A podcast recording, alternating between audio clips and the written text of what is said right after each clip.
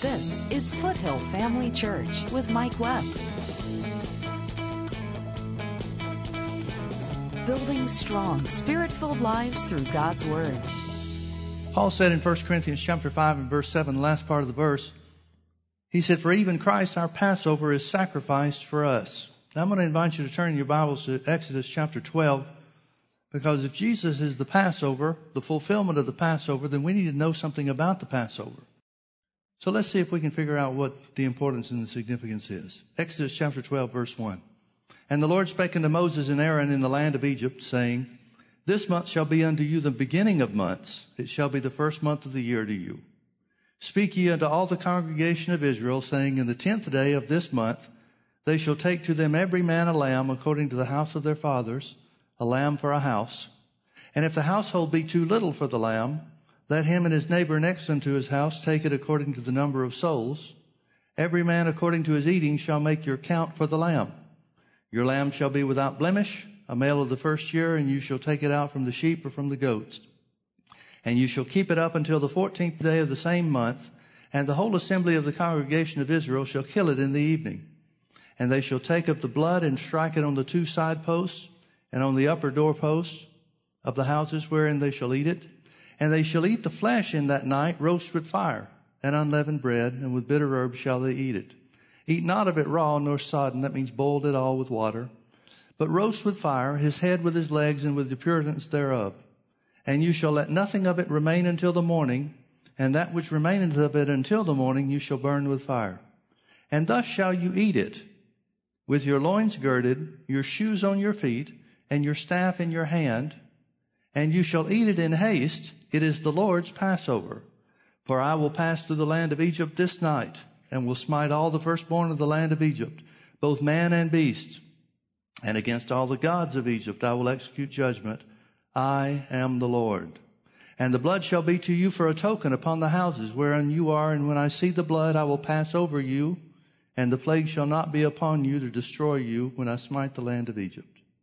And this day shall be unto you for a memorial and you shall keep it in the feast of the Lord throughout, keep it a feast of the Lord throughout your generations. You shall keep it a feast by ordinance forever. Then he gives some instructions about uh, seven days. They shall purify their homes and of everything that's unclean and the unleavened bread instructions and, and so forth. But things I want you to see is this is the last of the ten plagues of Egypt whereby God brought his people the Jews out of bondage by a strong and mighty hand. Now, the Bible tells us that the, the Old Testament uh, events are types and shadows for us. That means they serve as examples for us under the new covenant, something that signifies what Jesus has done for us. So the deliverance of the children of Israel from Egypt signifies the new birth.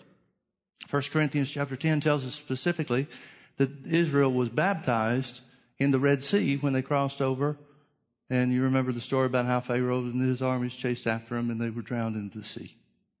Well, that's a type of the new birth. The deliverance from the bondage of Egypt, Egypt is a type of the world, is a, an example or a picture, an Old Testament picture of the new birth where man is delivered from sin and spiritual death. Now, I want you to notice some things about this Passover. Notice it didn't belong to him just because they were Jews. Each one irrespective of their genealogy, their lineage, their heritage, had to apply the blood for themselves and for their household. And the Bible speaks specifically of God passing over and protecting them because he sees the blood. Now, what does that tell us? That tells us they deserve death just like Egypt did because of sin. But God made a way for them to escape that death. And the way to escape that death was through the blood. Now, Psalm 105, verse 37 tells us what the end result of this keeping of the Passover was. It says in Psalm 105, verse 37, and he brought them forth with silver and gold, and there was not one feeble among them. Now, how do you get a group of people that numbers anywhere from two to seven million people, depending on whose estimates you're going to accept? How do you get a group of people that large without any sick people in there? In Exodus chapter 15 and verse 26, Immediately after they're brought out of the bondage of Egypt, Pharaoh's armies have been destroyed in the Red Sea. They sing their song of gratitude to, to the God who saved them, who delivered them. But after a few days, they come to a place where there's no drinkable water. And so the people began to complain and wonder what's going to happen now. God shows Moses what to do about the situation. He's, he tells him to cast a certain tree, a specific type of tree, which is a type of the cross of Jesus, into the waters. And the waters were made pure. That's a type of Jesus being sent to the earth to purify the way for man to reach God.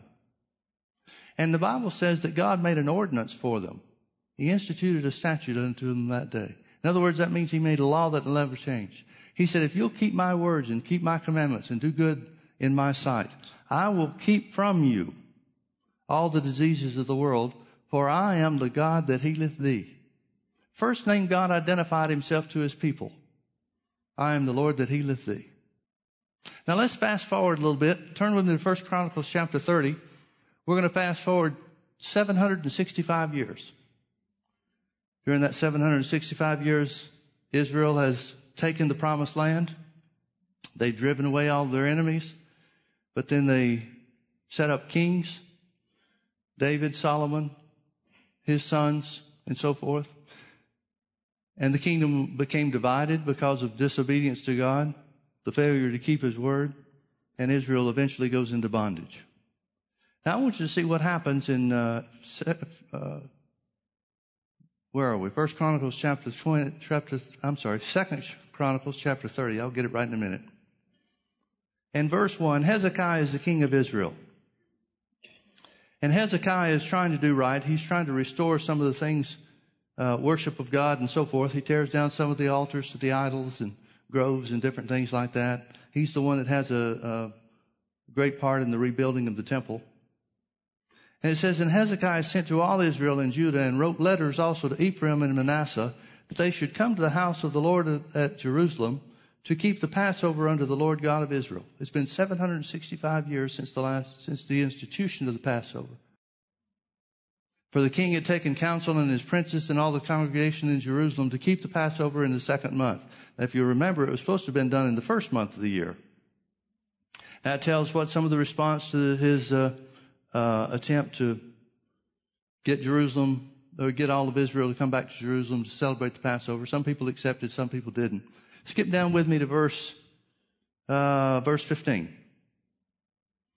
Then they killed the Passover on the 14th day of the second month, and the priests and Levites were ashamed and sanctified themselves and brought in the burnt offerings into the house of the Lord.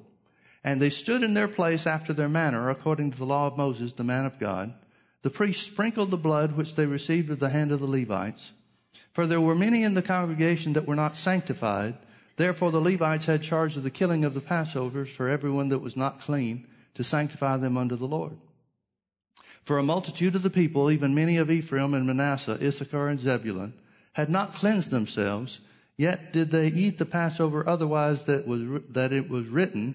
But Hezekiah prayed for them, saying, The good Lord pardon every one that prepareth his heart to seek God, the Lord God of his fathers, though he be not cleansed according to the purification of the sanctuary. Now, very simply, this means this. The people did not go through the ritual of the seven days of cleansing their houses and the unleavened bread and things like that. They're partaking of the Passover at the wrong time, not the first month and the tenth day when God told them to do it, but the second day, second month and the fourteenth day.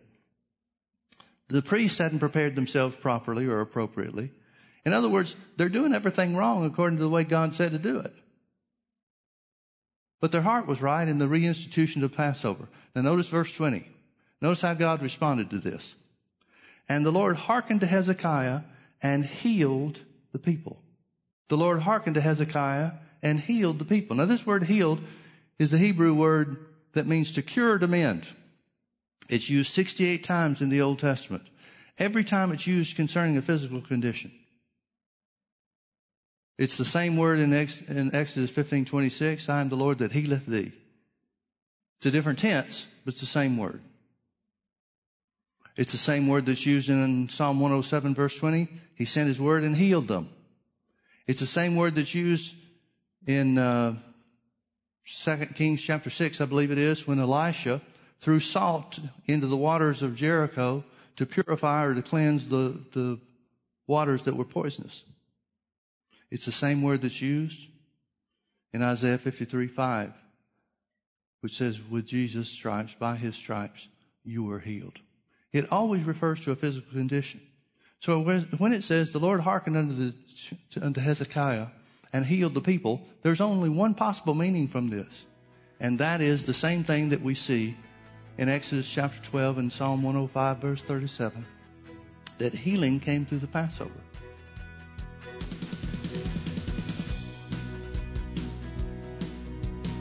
Join Mike Webb and Foothill Family Church every Sunday night at 6 p.m. for our weekly healing school. Healing School is for those who are in need of being healed from sickness in their body, as well as those who want to strengthen their faith in the area of healing. Jesus said the kingdom of God is as a man speaking the word of God into his heart. You exercising your authority in the name of Jesus by whom you have access into the kingdom of heaven to say that for you you are free from the influence of sickness and disease. Foothill Family Church is in Orange County at the corner of Bake Parkway and Lake Forest Drive, just minutes off the 5 freeway. To learn more about how you and your family can connect with Foothill Family Church, simply log on to mikewebb.tv. Foothill Family Church, building strong, spirit filled lives through God's Word. Healing, physical healing, bodily healing for the people of Israel came from the Passover or through the Passover. Now notice it says that he healed the people. Psalm 107 verse 37 again, he brought them forth with silver and gold. We remember what happened there. After the uh, Passover night is over and the firstborn of every household dies, the children of Israel went from house to house saying, we're leaving now. Give us what you owe us. And the Bible says they spoiled the Egyptians. The people wanted to get them out of there so bad, they gave them everything they had. And so they came forth with silver and gold, and there was not one feeble person among them. There was not one sick. There was not one infirmed. Now you've got old people in this crowd. But even the old people were strong enough to make the journey to the promised land. Everyone was healed.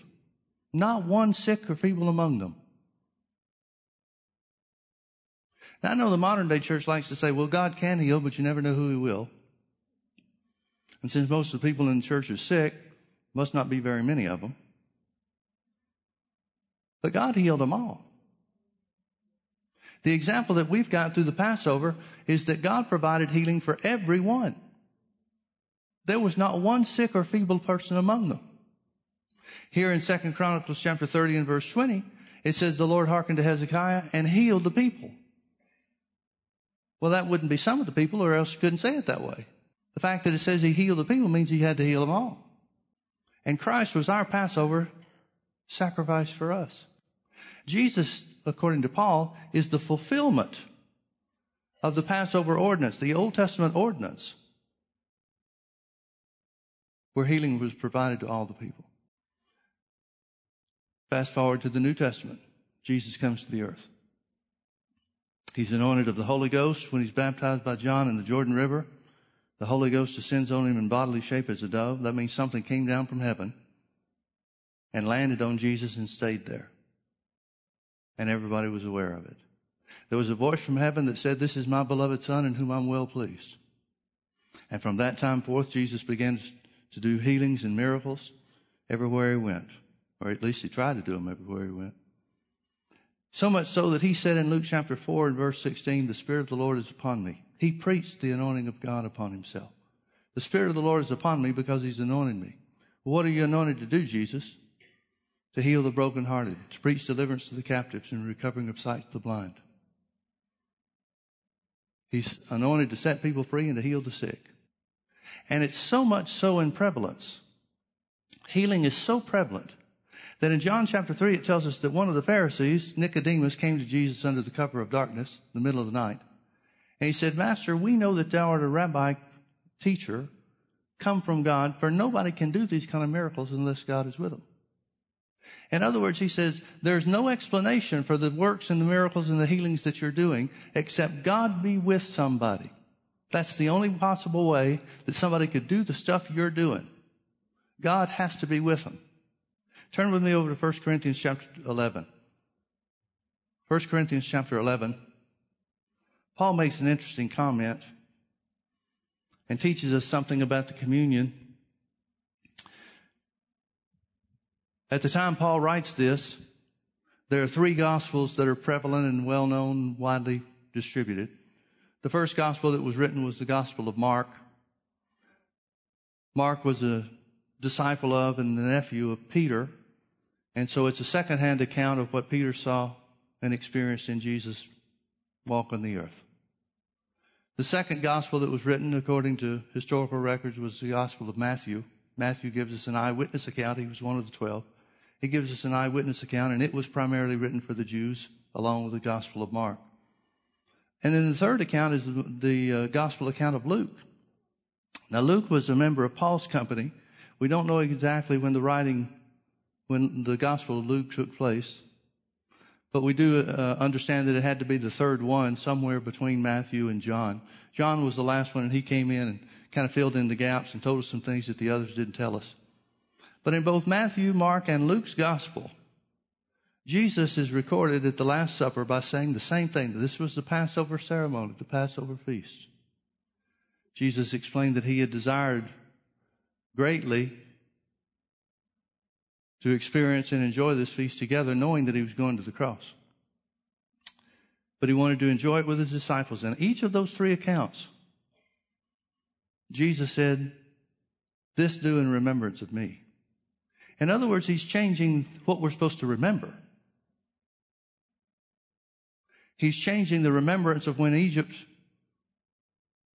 the power of Egypt was destroyed over the, the forefathers and Israel was brought out to the promised land to fulfill the type to remember when we were brought out of the bondage of spiritual death and translated into the kingdom of God. Now, Paul tells us the same thing or something similar in 1 Corinthians chapter 11. Let me start reading in verse 23. Paul said, For I have received of the Lord that which I also delivered unto you. Now, please notice what he's saying. He's saying, Jesus himself told me this. That's what it means I've received of the Lord.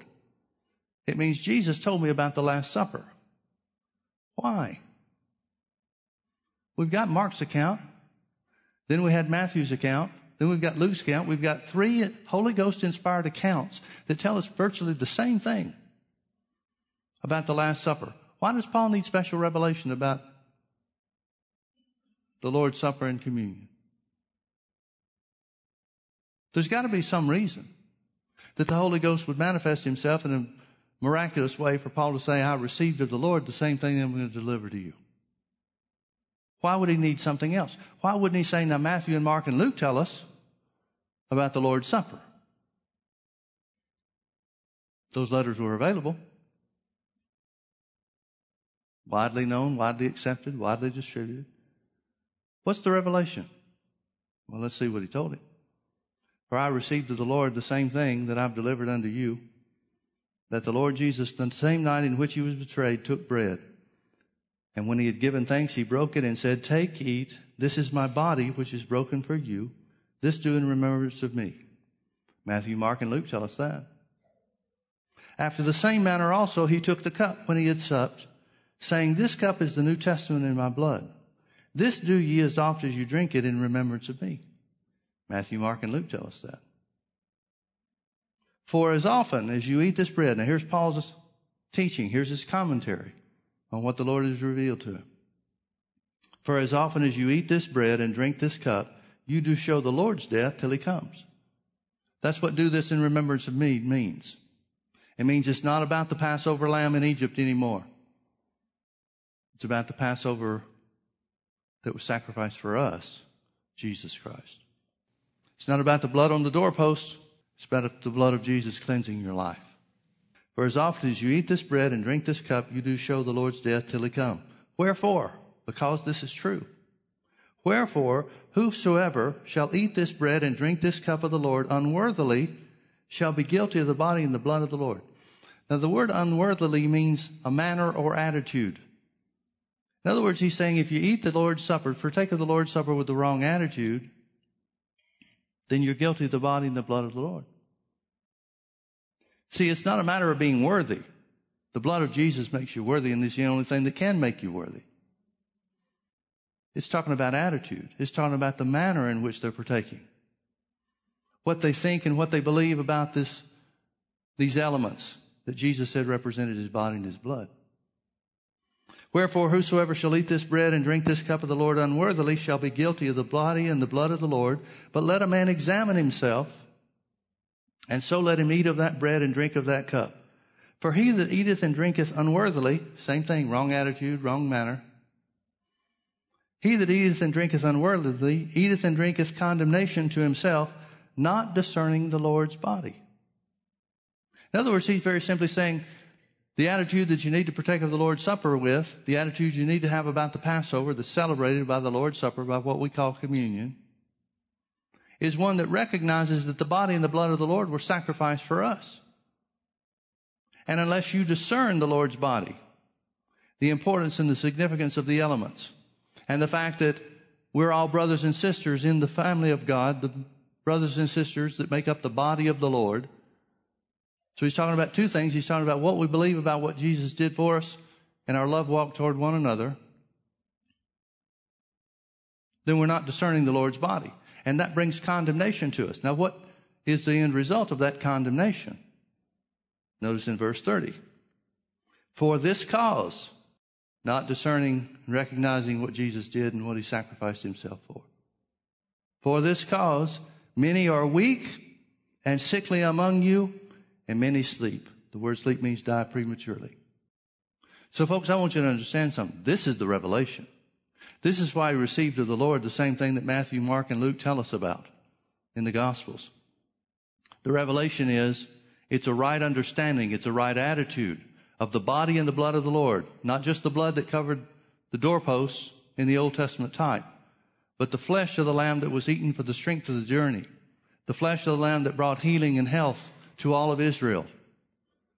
The same flesh that brought healing and health 765 years later to the children of Israel in Hezekiah's day, that brought healing and health. For this reason, not discerning the Lord's body, not rightly appropriating what Jesus paid for, what Jesus sacrificed himself for, physically as well as spiritually. The Bible says, for the joy set before him, Jesus endured the shame of the cross and the suffering thereof. There was something he was looking forward to at the end of that suffering that was worth it, that made it worth it for him to go through the pain and the agony. It's not surprising that victims of Roman flogging often died. Now, folks, the word that's used in Isaiah 53, that's translated into the King uh, James English language, with his stripes we are healed. That word stripes is the word bruise. And it's a very specific term. And it means very simply this. It mean, well, the technical definition is the mark of the blow. But it means this.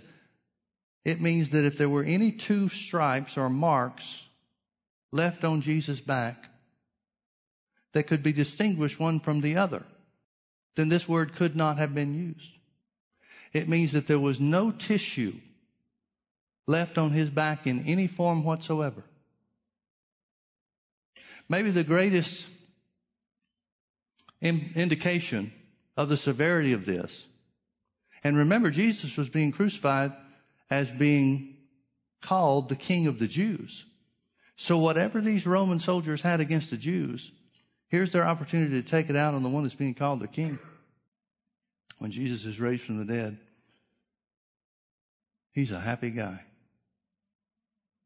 This is the joy that was set before him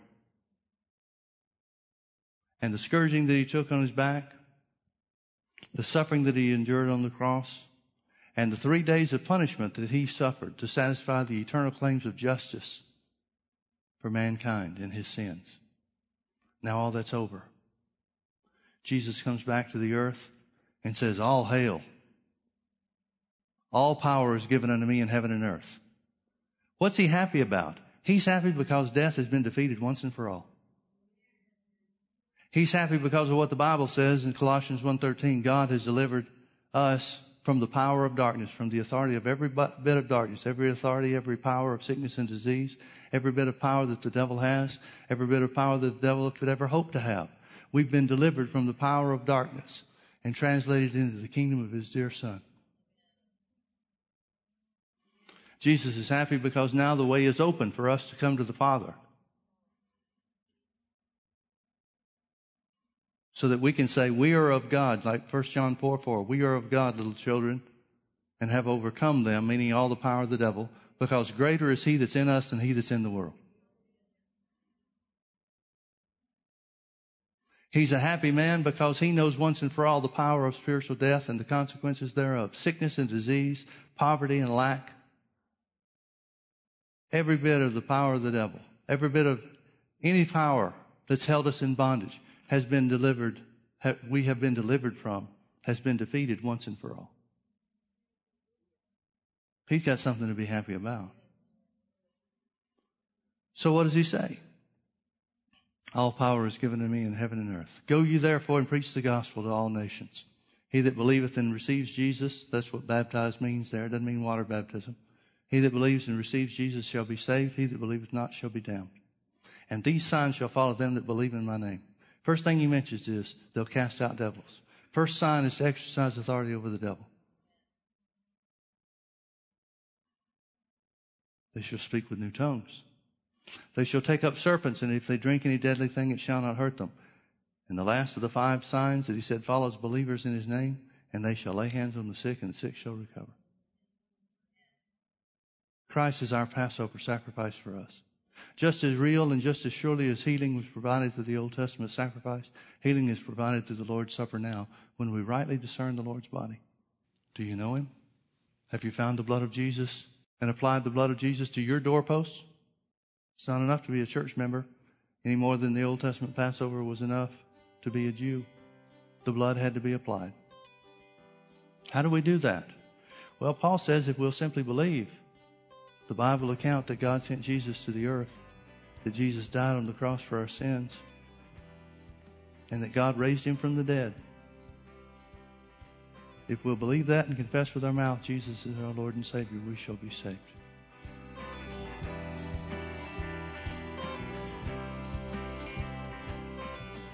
The Bible says that Jesus took our infirmities and bore our sicknesses, and with his stripes we were healed. Healing is already yours. Take hold of it by faith in the name of Jesus today. Thanks for watching. Come visit us at Foothill Family Church. This is Foothill Family Church with Mike Webb. He wavered not through unbelief, but waxed strong through faith. How do we know he was strong in faith? Giving glory to God. Verse 21 and being fully persuaded that what God had promised, he was able also to perform. And therefore, it was imputed or counted unto him for righteousness. Join us Sundays at 9:30 a.m. and 6 p.m or Wednesdays at 7 p.m. Visit us online at mikewebb.tv. Foothill Family Church, building strong, spirit filled lives through God's Word.